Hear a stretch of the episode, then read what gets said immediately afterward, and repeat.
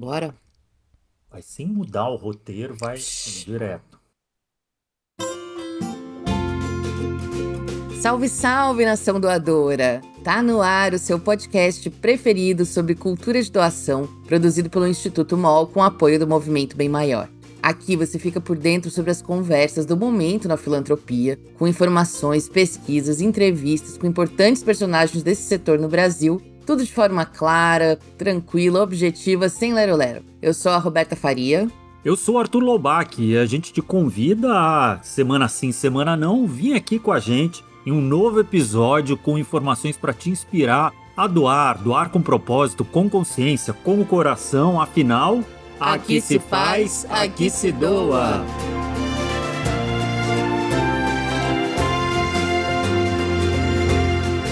Olá, estamos de volta. Estavam com saudades? Sim. Ai, a gente também. Mas, como vocês notaram, viu? A gente não deixou vocês completamente sozinhos nessa nossa pausa. Vocês viram a nossa série Descubra Sua Causa? Tá aí no feed, logo abaixo desse episódio. São 10 programas curtinhos sobre as, cada uma das causas do nosso teste Descubra Sua Causa e cheio de vozes inspiradoras de representantes de ONGs, de ativistas que vão te deixar muito emocionado. Vale a pena ouvir. E depois de duas temporadas com 80 episódios, pô, a gente trabalha, hein? Ô! Oh. Pô, Aqui tem trabalho, viu, gente? A gente está retomando aqui a nossa terceira temporada com algumas mudanças. Algumas vocês já notaram, a primeira que eu já citei na abertura do programa, que agora a gente tem novos episódios semana sim, semana não. Afinal, você vai notar que a gente tem mais conteúdo. Temos já adiantando aqui um quadro para saber mais, em que a gente traz dicas para estender a conversa durante as semanas. Vai precisar de mais tempo para a explosão que a gente vai fazer na sua cabeça. Vocês notaram também uma outra coisa evidente que é a nova identidade visual, belíssima, linda a nossa ilustração. Obrigada, ali, tá? Glaucia Ribeiro. Glaucia Ribeiro, talentosíssima. E enfim, vocês vão curtir aí algumas novidades que a gente tem. Mais uma coisa que não muda são os papos relevantes e as entrevistas fundamentais que a gente tem com o pessoal aqui do meio da filantropia, da cultura de doação. E para dar as boas-vindas a 2023, a gente abre a temporada falando sobre tendências da cultura de doação. A gente vai bater um papo com a Ana Flávia Godoy, fundadora e CEO da rede Conexão Captadoras. Mas antes, eu queria que a Roberta desse assim um, um spoilerzinho, né? A Roberta que é uma grande figura do setor, né? De quais são as promessas para esse novo ano. Bom, Arthur, como tudo mais na vida, né, a filantropia, o setor da cultura de doação, o terceiro setor também são influenciados pelo contexto econômico, social, as mudanças na cultura, de comportamento, etc. Então, a cada ano a gente tem aí uma tentativa de previsão de futuro, olhando esse grande contexto para tentar dizer quais são as tendências do que vem por aí. Claro que é exatamente um exercício de futurologia, então às vezes a gente erra 100%, mas de vez em quando a gente acerta. E para fazer esse episódio, nós consultamos vários relatórios nacionais e internacionais para daí entender e filtrar o que faz sentido para a realidade brasileira e buscar quais são as tendências com maior potencial de nos apoiar nos desafios que a gente sabe não são poucos, não só nesse ano, mas como em qualquer ano. Bom, em comum de todos os relatórios que a gente consultou, a gente pode citar alguns temas. Um é a criação de fundos para emergências, porque as emergências são cada vez mais frequentes, especialmente com as mudanças climáticas. E isso é um baita desafio como lidar a cada dia com um novo desastre. Outro ponto é o uso da inteligência artificial na comunicação e na automatização de processos, algo que está mexendo aí com todos os setores, todos os mercados. A gente pode falar também de um tema que tá em todas, que são as carteiras digitais para facilitar as doações no mundo que cada vez mais não tem boletos, não tem dinheiro em papel, não tem nem cartões de crédito de plástico. E ainda nesse caminho digital, a gente tem que falar da importância da segurança de dados num mundo onde, mesmo com regras para cookies, como a gente viu ano passado, Mi, publicidade digital, com as LGPDs da vida, discussões sobre regulação das redes sociais, ainda assim é muito frequente o vazamento de dados e o incômodo também dos cidadãos digitais com o quanto a gente está exposto o tempo inteiro né, na internet. Quer eu... falar um pouquinho mais também? Tem mais. Não, eu acho que você pode. Nossa decana aqui. Bom, a gente pode citar também um tema recorrente aí, que é o uso da rede LinkedIn para captação de recursos e para relacionamento com doadores pessoa física e jurídica. Esse tema, Arthur, rendeu tanto pano para manga que a gente vai fazer um episódio especial ainda sobre isso nessa temporada. Outro assunto que está em alta é a volta dos eventos físicos no formato híbrido, não só presencial, mas também juntando com o digital para se adaptar às mudanças de estilo de vida dos doadores, que vários deles podem não estar mais fisicamente né, no mesmo local que a organização. Ainda nesse mundo digital, a gente tem o chamado Game for Good, o uso dos esports, né, dos videogames, dos jogos online para promover eventos beneficentes e arrecadação de recursos. E temos ainda um tema maior, filosófico, importante para conversar, que é a decolonização da filantropia, que vai exigir cada vez mais coerência entre a doação feita ou recebida e as práticas de doadores e também das organizações do terceiro setor para quebrar a lógica capitalista, racista, elitista, machista, capacitista, etc., que ainda está fortemente presente na forma como a filantropia se organiza, mesmo tendo as melhores das intenções. Bom, só uma, assim, humildemente, gostaria de falar uma que é um pouco de um território que eu, eu domino ou circulo mais um pouquinho, que está no relatório do IDES, por exemplo, que é sobre prestação de contas, né? Algo que em tempo está sendo cada vez mais criticado e exigido das organizações, principalmente muitos casos associados a esses fundos emergenciais, né? As organizações estão precisando se dedicar mais aos seus relatórios de prestação de contas e buscar as soluções, como no caso do IDES, que trabalha ali com o padrão S-ROI de, de prestação de contas. Isso está sendo cada vez mais buscado e exigido para tangibilizar o uso dos recursos. Né? E tem também a chamada crise do custo de doação, um assunto que está tirando sono de muita organização. Se você não sabe o que é isso ainda, a gente explica se o custo de vida da população aumenta, as pessoas têm menos recursos para contribuir com causas sociais, com suas causas do coração, né? Seguir menos o coração quando o bolso aperta muito. É, e ao mesmo tempo, para as organizações fica mais caro promover ações de aquisição de doadores. Nas tendências publicadas pela revista Forbes americana, a crise econômica e os esforços que as organizações têm feito para manter suas bases de doadores apontam para a importância das fundações privadas que podem ser uma força estabilizadora nesses momentos de muita flutuação do mercado. Ou seja, quando fica muito caro para as pessoas doarem, dada a crise econômica, é fundamental o papel das fundações privadas e das grandes empresas para equilibrar essa conta, ou seja, a filantropia vinda das grandes empresas é sempre importante, mas mais ainda nesses momentos de crise do custo de doar. Afinal, muitas das fundações das grandes empresas ou das grandes famílias têm renda baseada ou em fundos filantrópicos que se beneficiam dos momentos de juros altos, né, dos momentos de ativação do rentismo, ou tem a renda advinda de empresas privadas, da produção de empresas privadas, e crescem suas verbas junto com os lucros. Ainda nas publicações estrangeiras, a Charity Digital aponta para as doações flexíveis como uma tendência, que é exatamente o que o nome diz: doações livres de regras que permitam aos doadores que alterem e mudem os valores e a recorrência daquela doação a depender das circunstâncias de forma simples, muitas vezes em um clique em um mundo onde a uberização do trabalho é crescente, é preciso se adaptar à falta de renda fixa e estável dos doadores, como foi possível em gerações passadas, proporcionando aí oportunidades mais constantes e acessíveis para doar. Outra coisa são as constantes mudanças sociais, com novas causas chegando à luz e novas emergências toda hora, que também pedem mais possibilidades de contribuir de acordo com o calor do momento.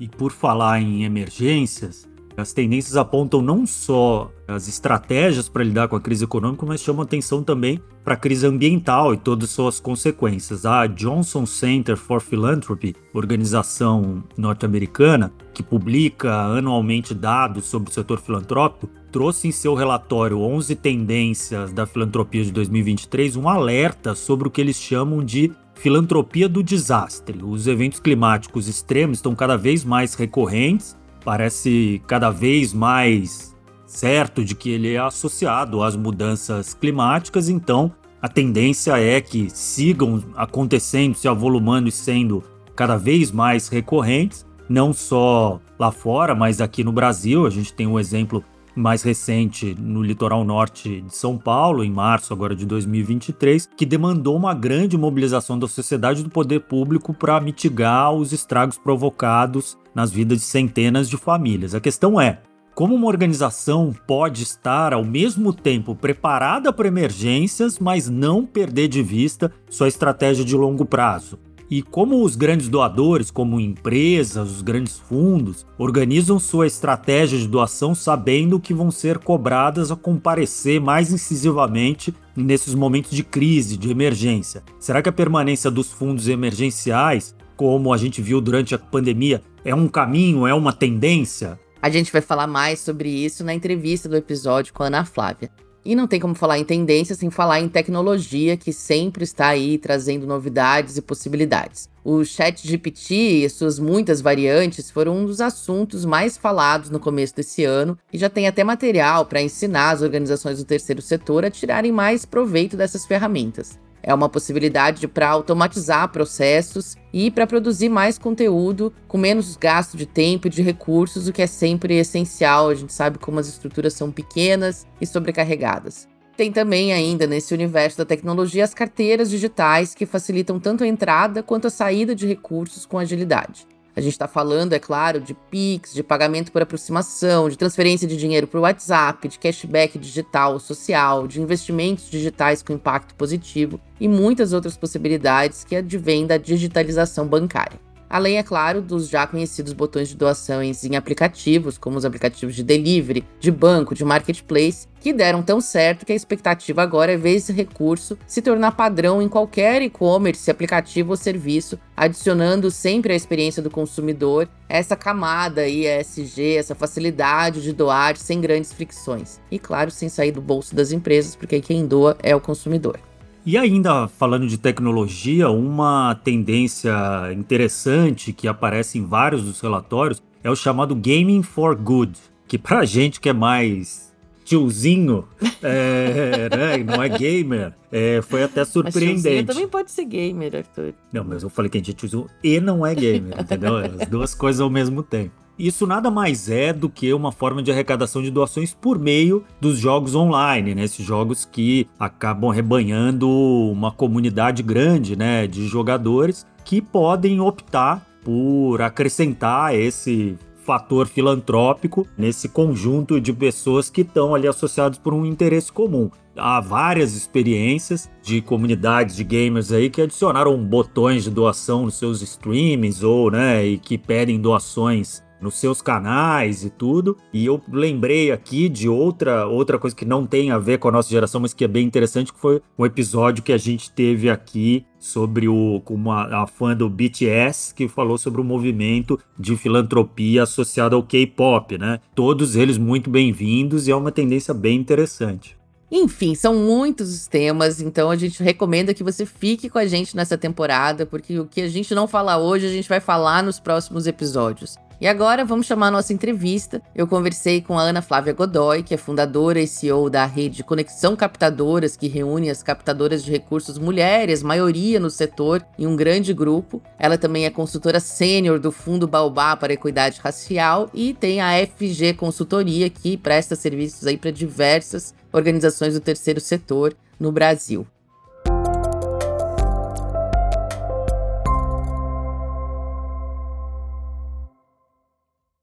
Oi, Ana, tudo bom, querida? Que prazer ter você com a gente hoje aqui nesse primeiro episódio de 2023 do nosso podcast, querido.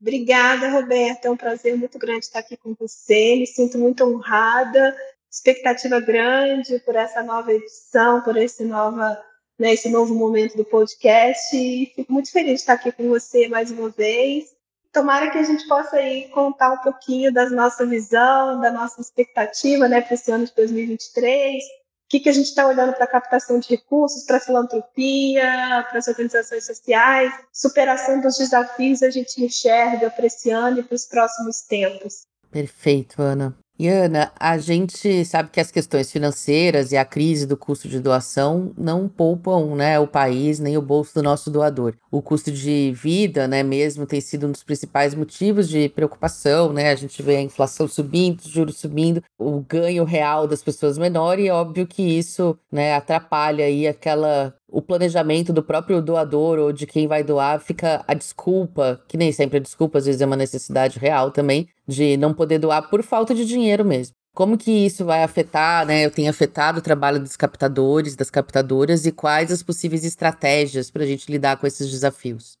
O que tem acontecido muito claramente é que cada vez mais a gente tem que trabalhar muito mais para uma meta, para alcançar a meta que a gente se coloca, né? Porque eu acho que a meta financeira, digamos, né, ou a necessidade financeira de você manter a sua causa, a sua missão viva, ela permanece a mesma ou ela se amplia, independente da queda ou não das doações dentro das organizações sociais por conta desse, desse momento que você descreveu.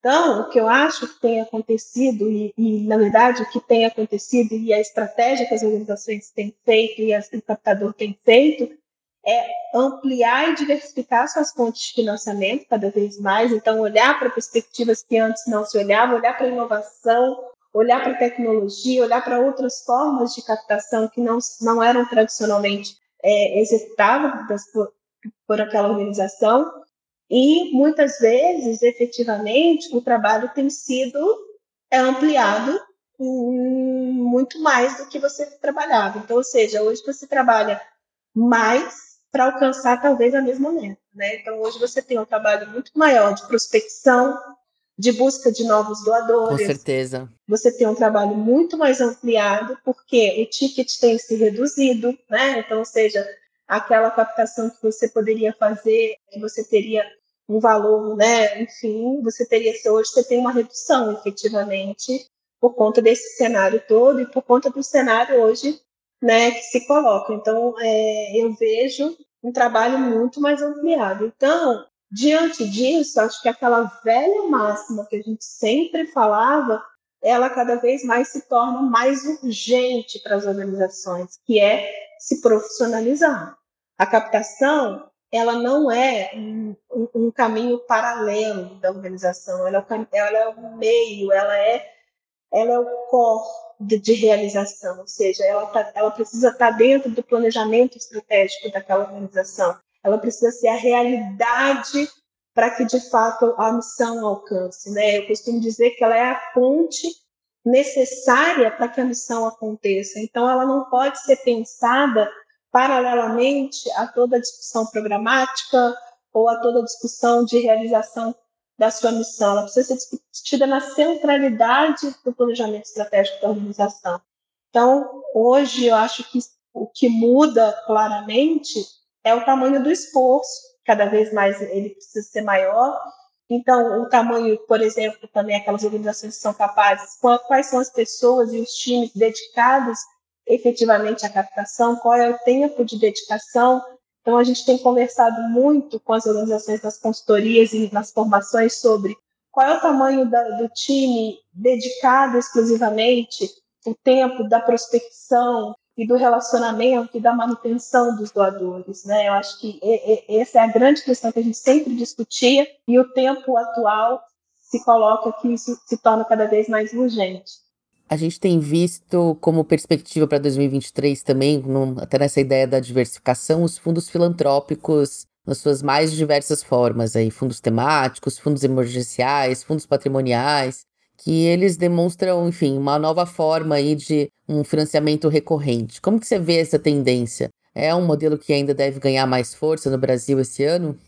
Tem ganhado força. Essa modelagem de financiamento mais colaborativa e os fundos filantrópicos, que é a União da, Destinação de Patrimônios, para fins de interesse público, realmente tem, tem ganhado cada vez mais força, né? tanto na modelagem dos fundos temáticos, quanto os fundos emergenciais, que ganharam muito, muita vitrine, muita importância durante a pandemia, e os fundos patrimoniais, que são esses essa visão de financiamento de longo prazo de uma organização, de uma causa, de uma missão, né? Inclusive com grana internacional, né, Ana? Que agora tem uma perspectiva da gente do Brasil voltar né, a fazer parte da diplomacia mundial com uma, né, uma posição melhor do que passou nos últimos quatro anos, e isso pode, né, gente, o Fundo Amazônia, né, voltar a receber dinheiro da Europa é um, uma mostra disso, assim, né, da gente de repente voltar a receber recursos que passaram os últimos anos longe por conta das questões políticas no Brasil. Totalmente, totalmente. Não só os ambientais, como também os de, de cunho social também.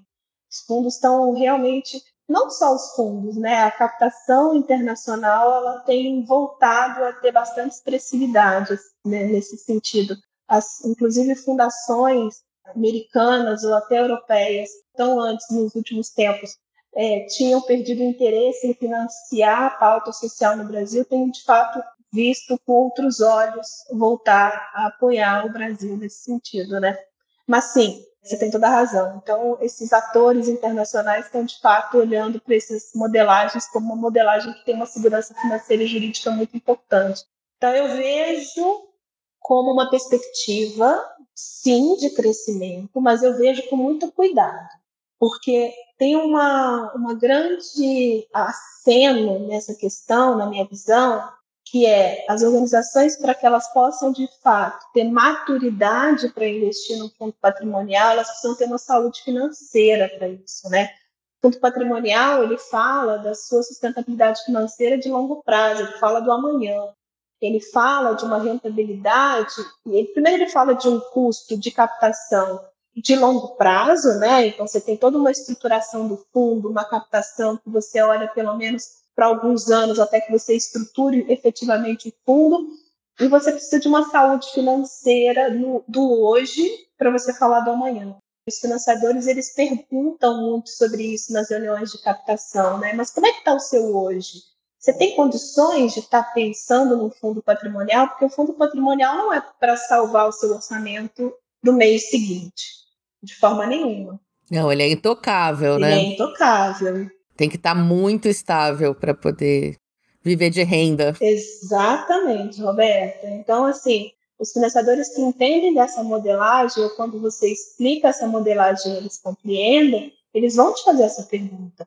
Mais do que nunca, a gente volta para o que eu falei anteriormente, que é o profissionalismo, a estruturação, o entendimento da captação no centro das, do seu planejamento. Se você tem essa saúde financeira, tá tudo bem você investir e olhar para o seu amanhã, porque é disso que a gente fala o tempo todo, né? Que é você investir numa sustentabilidade de longo prazo. Então tá certíssimo isso.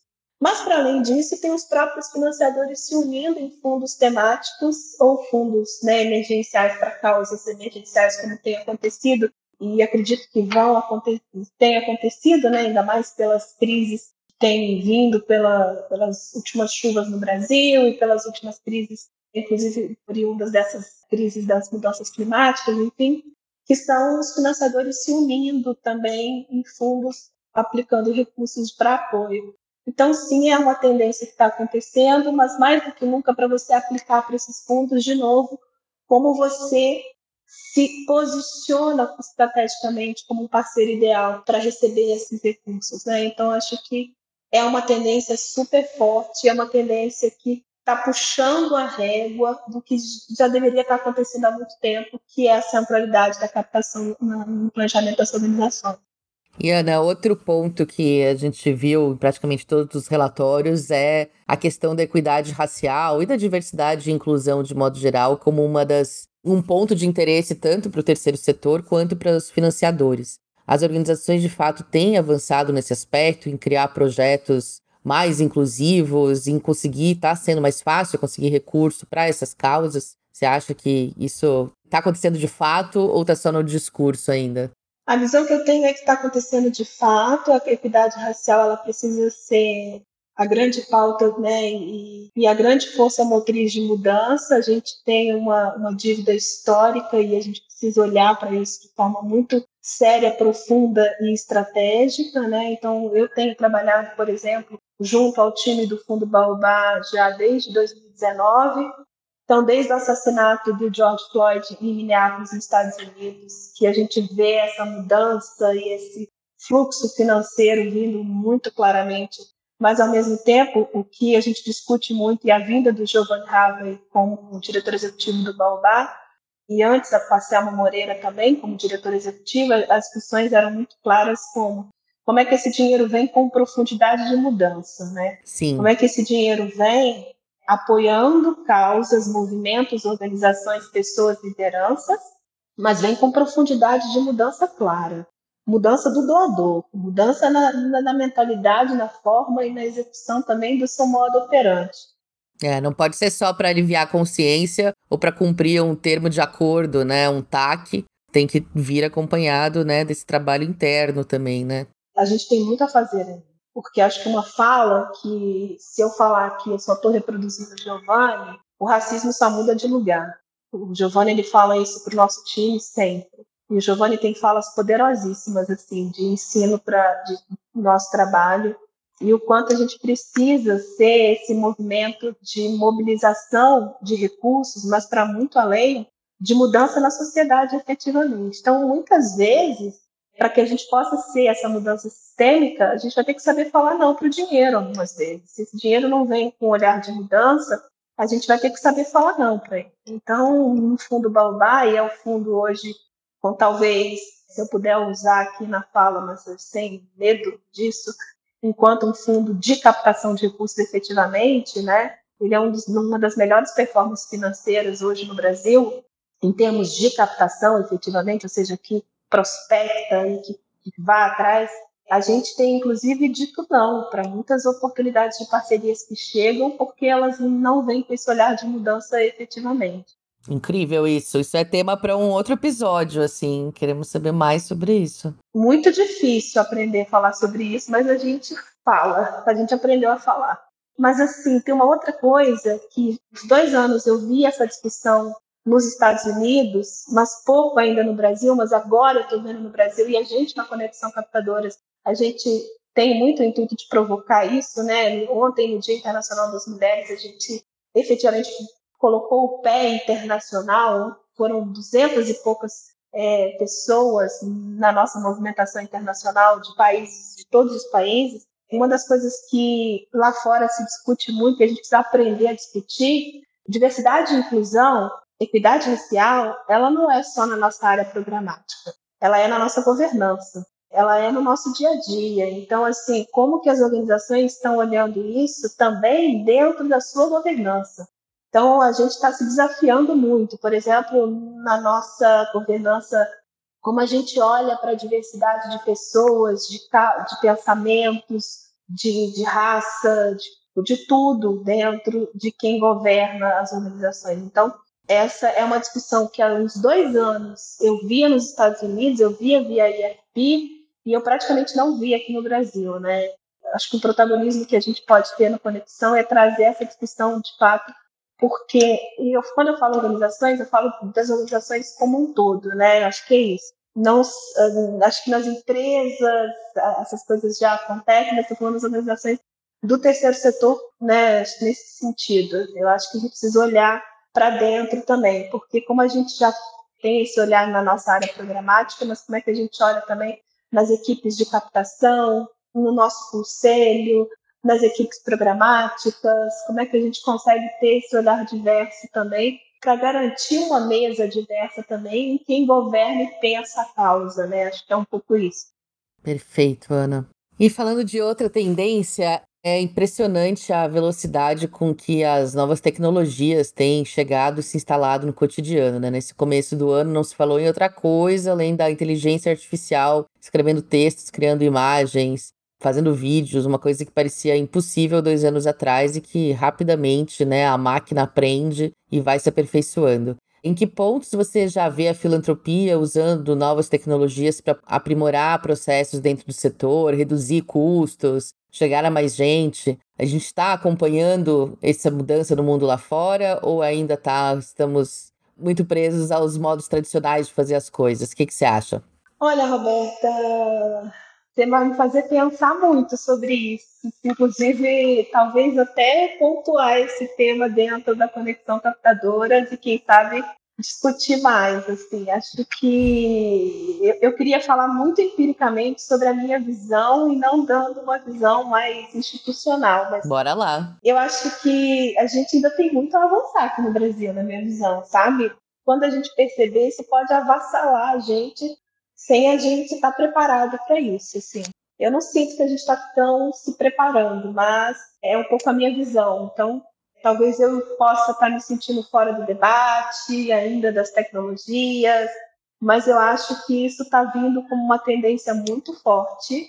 Por exemplo, quando eu fui na última EFP nos Estados Unidos, tinha uma, uma coluna da conferência só sobre tecnologia e todas as tecnologias de realidade virtual. Então, por exemplo, experiência da doação. Fazendo, usando óculos de realidade virtual, né, para saber como é a causa por dentro. Exato, que distanciava. Então, assim, coisas que quando eu cheguei aqui, é, as organizações estavam muito aquém disso ainda.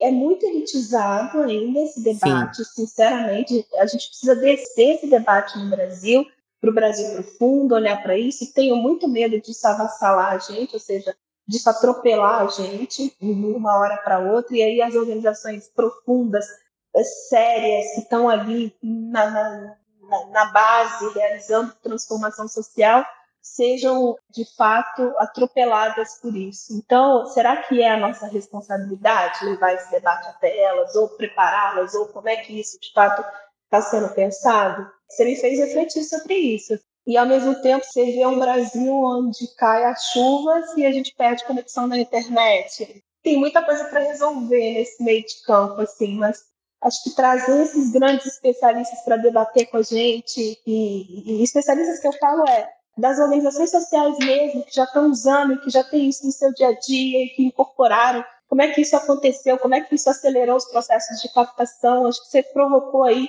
como a gente tem acesso a esses especialistas que estão lá fora, que estão usando, acho que poderia ser um grande, uma grande forma de, de apoiar e de despertar esse insight de quem faz. Porque se a gente fala o tempo todo que a gente faz captação e a gente aprende na troca com o outro, por que não proporcionar esse momento de troca para aprender com quem está fazendo, né? Mais um episódio aí para a gente fazer também aqui. Boa, Roberta. É... Muito bom.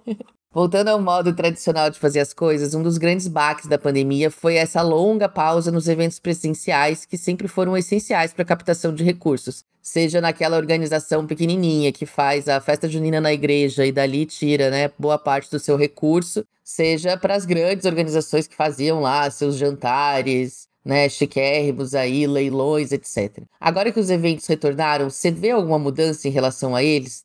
Presencial já vem sendo reinventado, tá mais valorizado porque as pessoas estão com saudade ou não, agora precisa ser híbrido, precisa fazer mais para atrair as pessoas a sair de dentro de casa. Né? Tem alguma ideia que você tenha visto por aí que seja boa de juntar o presencial e o digital? Vai continuar sendo tão importante assim para as estruturas de captação ou realmente vai, a força maior vai migrar para o digital? O que, que você acha? Então, a gente, no Brasil, a gente não tem uma pesquisa, aliás, no terceiro setor a gente precisa muito de pesquisa ainda, né? De olhar os nossos números para poder Sim. ter dados concretos, para não falar. É só... tudo muito empírico e pouco concreto, exatamente. Para não falar empiricamente. Então, eu vou falar do, eu, do meu sentimento aqui e acho que as pessoas que estão ouvindo podem até ter uma experiência diferente. É o híbrido a realidade está sendo híbrida. Assim. Tem do retorno, tem o desejo do retorno. Algumas formas de retorno têm tido sucesso, sim, porque as pessoas têm tido o desejo de se reunir, o desejo de. Então, por exemplo, quem tem programa de embaixadores, quem tem programa de doadores que não se encontravam. Tive hoje uma reunião com uma organização que eu faço consultoria, que a gente tem o um programa de embaixadores e até então estava programada uma reunião, um workshop com eles online e pessoal queria, solicitou o presencial. Então, assim, eles querem o presencial, eles pediram esse encontro, eles pediram esse, esse momento. Que também tem mais custos, né? Enfim, também tem impacto. Que também assim. tem mais custos, mas, mas bem ou mal, também facilita o, o relacionamento, o approach, o, o engajamento, mais do que a gente sentia. Ao mesmo tempo, teve organizações que eu trabalhei ao longo da pandemia, foram umas duas ou três, que a gente inventou processos do Zoom mensal, apresentando alguns beneficiários aos doadores que também funcionaram e que vão permanecer. Outra coisa que também que eu acho que para mim assim, captadora de prospecção de empresas. Eu acabei de voltar de Portugal de uma rodada de reuniões com captadoras de Portugal e com algumas que estavam lá, a coisa da prospecção é, online já acontecia, né? E nossa, não, a gente sabe, todo mundo que trabalha em captação de empresas sabe que até 2019, captar com empresas era viajar para São Paulo. Ponto. Não, Sim. não importava onde você estava. Reunião ao vivo. É. E aí, assim, uma coisa que a gente ganhou, e ganhou, que eu acho, independente se as pessoas estão voltando para os escritórios, os escritórios estão híbridos, que é conseguir negociar, fechar contratos pela internet, ou seja, conseguir fazer reuniões com as pessoas pela internet. Claro, tem um campo de confiança que precisa criar, quem é a sua organização, que documentação você apresenta, que apresentação você faz da organização, né? Como é que você está presente nas redes sociais ou no site para que tenha criação desse campo de confiança. Então, tem uma série de coisas por trás, quem é o seu conselho, enfim, para também não é totalmente cold call, ou seja, aquela ligação fria completamente. Não é, não é isso, mas essa relação na internet ela, ela veio para ficar. Isso não é necessariamente eventos, mas é a prospecção online. Agora, dos eventos, eu digo que é híbrido. Agora, para te falar de pesquisa, tem uma pesquisa nos Estados Unidos que fala que efetivamente o híbrido é o melhor caminho. Então, é, se, eu, não me engano, 45% das, dos respondentes das organizações disseram que os doadores desejam que o online permaneça por conta de reinvenção de modelo de vida.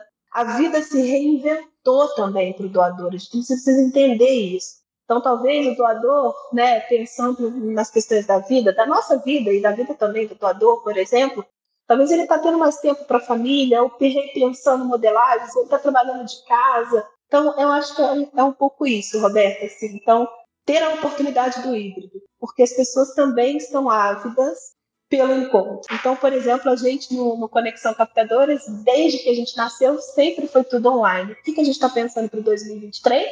Um encontro presencial. Assim. Claro. Então, porque a gente teve dois momentos presenciais, um em São Paulo e outro na Holanda, que foram fantásticos. Então, assim, a gente percebeu que foi durante 2022 e que percebeu que 2023 a gente precisa fazer com que as pessoas se encontrem presencialmente com as aberturas que aconteceram, né, nesse repensar aí da flexibilização. Perfeito, Ana. Muito obrigada, querida. O papo foi ótimo, nosso tempo passou, mas valeu a pena cada pergunta aí. Muito bom. Um norte bom para a gente esperar dos próximos meses. Muita lição de casa para fazer, né? Olhando para as nossas instituições e pensando, né, como que a gente vai se adaptar a esse momento tão complexo e que continua mudando o tempo inteiro. Ah, obrigada a você, Roberta, obrigada mesmo. Também daqui do nosso lado, sabe que a gente tem um convite, um desafio muito grande na conexão, captadoras, então também fica um, convite para você e a gente pensar mais ações em sinergia. Obrigada.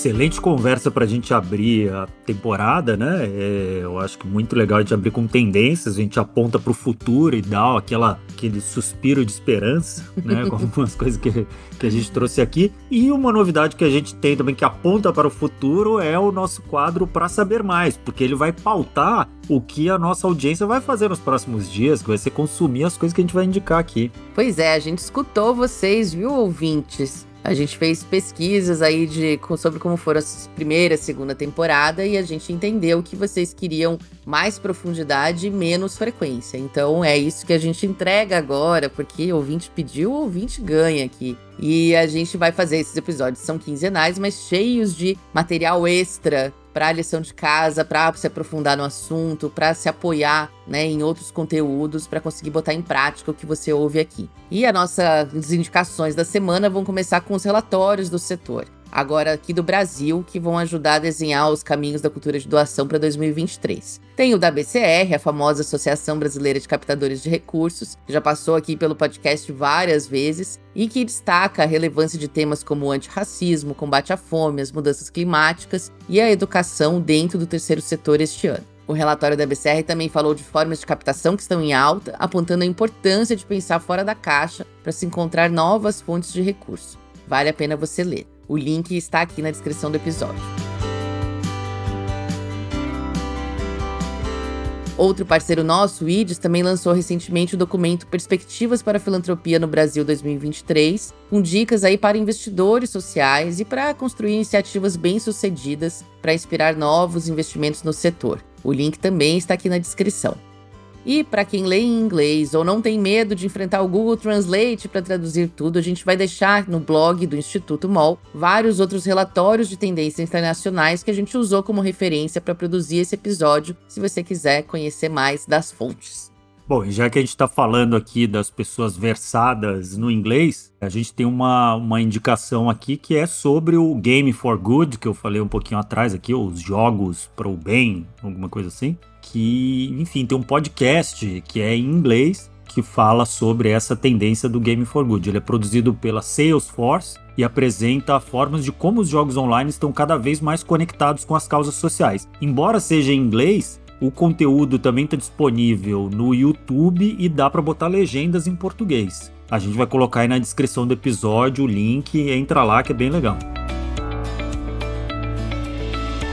E para encerrar, outra dica é conhecer um pensador da filantropia contemporânea que anda sacudindo crenças e influenciando muita gente. É o Edgar Villanueva, ativista da filantropia e autor do livro que ainda não foi traduzido para o português, que é o Decolonizing Wealth, ou Decolonizando a Riqueza. O Villanueva é estadunidense, de ascendência indígena, e propõe uma verdadeira quebra na maneira como se faz filantropia, inspirada aí nas práticas dos povos originários norte-americanos. Nas palavras dele, a gente precisa trocar a lógica capitalista e imperialista de controle absoluto das pessoas, do dinheiro, dos processos, para uma nova visão baseada em confiança.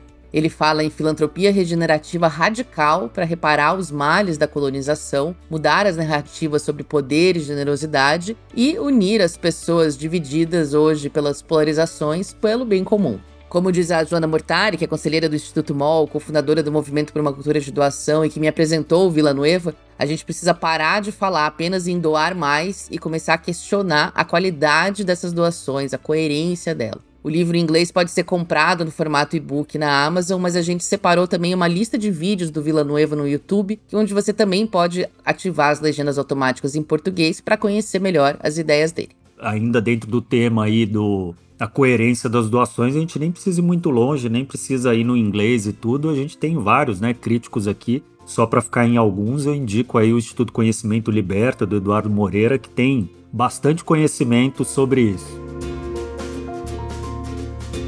Bom, e uma outra forma da gente se manter informado sobre tendências, discussões sobre a cultura de doação é o quê? Ah, acompanhar esse podcast, gente. Dá uma moral pra gente aqui. É, a gente está preparando temas muito importantes e que foram muito discutidos, né, nessa grande janela que a gente teve entre uma temporada e outra para entregar o melhor para vocês. A gente está sempre de olho nas novidades e a gente traz tudo aqui, ó, mastigadinho.